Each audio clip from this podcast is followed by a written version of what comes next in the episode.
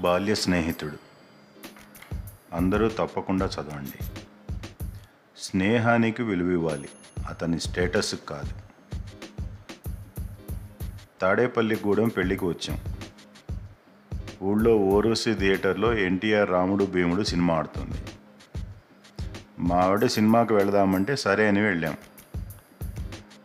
Tickets తీసుకొని లోపలికి వెళ్తుంటే ఎంట్రన్స్ డోర్ దగ్గర టికెట్స్ చింపుతూ ఉన్న గోపీగాడు నన్ను గుర్తుపట్టాడు. పలకరించుకున్నాక మా ఆవిడకి పరిచయం చేశాను. నిడదవోలులో ఇంటర్లో క్లాస్మేట్ అని. హాల్లో కూర్చున్నాక అడిగింది అదేమిటండి మీ క్లాస్మేట్ అంటున్నారు? ఇలా గేటు దగ్గర టికెట్ సింపే ఉద్యోగంతో పెళ్ళం పిల్లల్ని ఎలా పోషిస్తాడో కదా పాపం అంది.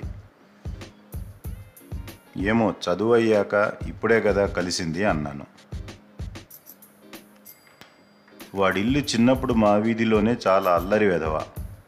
సినిమాల పిచ్చి ఎక్కువ ప్రతిరోజు పేపర్ తిరిగేయటం ఏ సినిమా ఎన్ని థియేటర్స్లో రిలీజ్ అయిందో చూడటం ప్రతి సినిమా రిలీజ్ రోజే ఉదయం ఆటము చూసేయటం సినిమా హాల్స్ క్యాబిన్ దగ్గరికి వెళ్ళి తెగిపోయిన ఫిల్మ్ ముక్కలు ఏరుకోవటం ఇదే పని.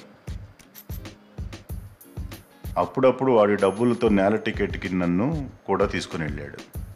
ఎందుకురా అంటే ఒకడినైతే బెంచ్ టికెట్ తీసుకునేవాడిని. నువ్వు వస్తే రెండు నెలల టికెట్స్. అంతే కదరా అనేవాడు నవ్వుతూ ఆప్యాయంగా.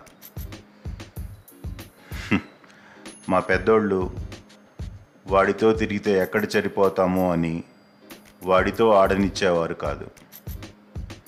చివరకు వాళ్ళు చెప్పినట్టే వీడి లైఫ్లో ఎదుగు బొదుగు లేకుండా ఇలా తగలడ్డాడు అన్నాను. మీరు చెప్పిన దాన్ని బట్టి చూస్తే అతను చాలా మంచోడులా ఉన్నాడు. లేకపోతే మిమ్మల్ని తన డబ్బులతో సినిమాలకి ఎందుకు తీసుకెళ్తాడు? అంది మా ఆవిడ. అయినా మీరు మడుగు చేసేది ఏమైనా పెద్ద ఉద్యోగమా ఏంటి? ఇప్పటి వరకు కనీసం ఒక స్కూటర్ కూడా కొనలేదు అని చెప్పింది. నాకు ఉక్రోషం వచ్చి ఎలా చూసినా వాడికంటే బెటరే కదా అన్నాను. ఇంటర్వెల్లో కూల్ డ్రింక్స్ తెచ్చిచ్చిన ఆ కుర్రోడికి డబ్బులు ఇవ్వబోతుంటే వద్దు సారని వెళ్ళిపోయాడు. ఇదంతా గమనిస్తున్న మా ఆవిడ నిజంగా మీ ఫ్రెండ్ మంచోడండి. మీరే సరిగ్గా పలకరించలేదు. పోజు కొడుతూ మాట్లాడారు అన్నది. కాదులే వాడి పొజిషన్ ఇప్పుడు బాగలేదు కదా. నేను కాస్త ఆప్యాయంగా మాట్లాడాను అనుకో రేపు ఎప్పుడైనా అప్పు అడిగితే అదో తలనొప్పి మళ్ళీ. అన్నాను ఆలోచనగా. అతను ఏ పొజిషన్లో ఉన్నా బాల్య స్నేహితుడు బాల్య స్నేహితుడే అంది. కనీసం కూల్ డ్రింక్స్ పంపినందుకైనా వెళ్ళేటప్పుడు థ్యాంక్స్ చెప్పండి అంది. సినిమా అయిపోయింది. మా ఆవిడ పోరు పడలేక ఎంట్రన్స్ దగ్గర సిబ్బందిని వాడి గురించి వాకప్ చేస్తే అతను పై ఫ్లోర్లోని ఒక రూమ్లోకి తీసుకెళ్ళాడు. పెద్ద ఎయిర్ కండిషనింగ్ రూము ఒక సోఫాలో గోపిగాడు కూర్చొని ఉంటే హాల్ మేనేజర్ ఆ రోజు కలెక్షన్ లెక్క పెడుతున్నాడు.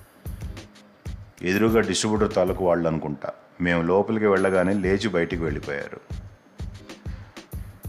గోపిగాడి మమ్మల్ని చూడగానే రారా రా రా అంటూ ఇద్దరిని కూర్చోబెట్టి కాఫీ తెప్పించాడు. ఇదంతా ఆశ్చర్యంగా పర పరికించి చూస్తున్న నాకు అప్పుడు అర్థమైంది. ఆ సినిమా హాలు వాడిదేనని. మొదట్లో సిక్స్టీన్ ఎంఎం ప్రొజెక్టర్తో ఊర్లలో పండగలకి పబ్బాలకి సినిమాలు ఆడించి ఈ స్టేజ్కి ఎదిగాడు.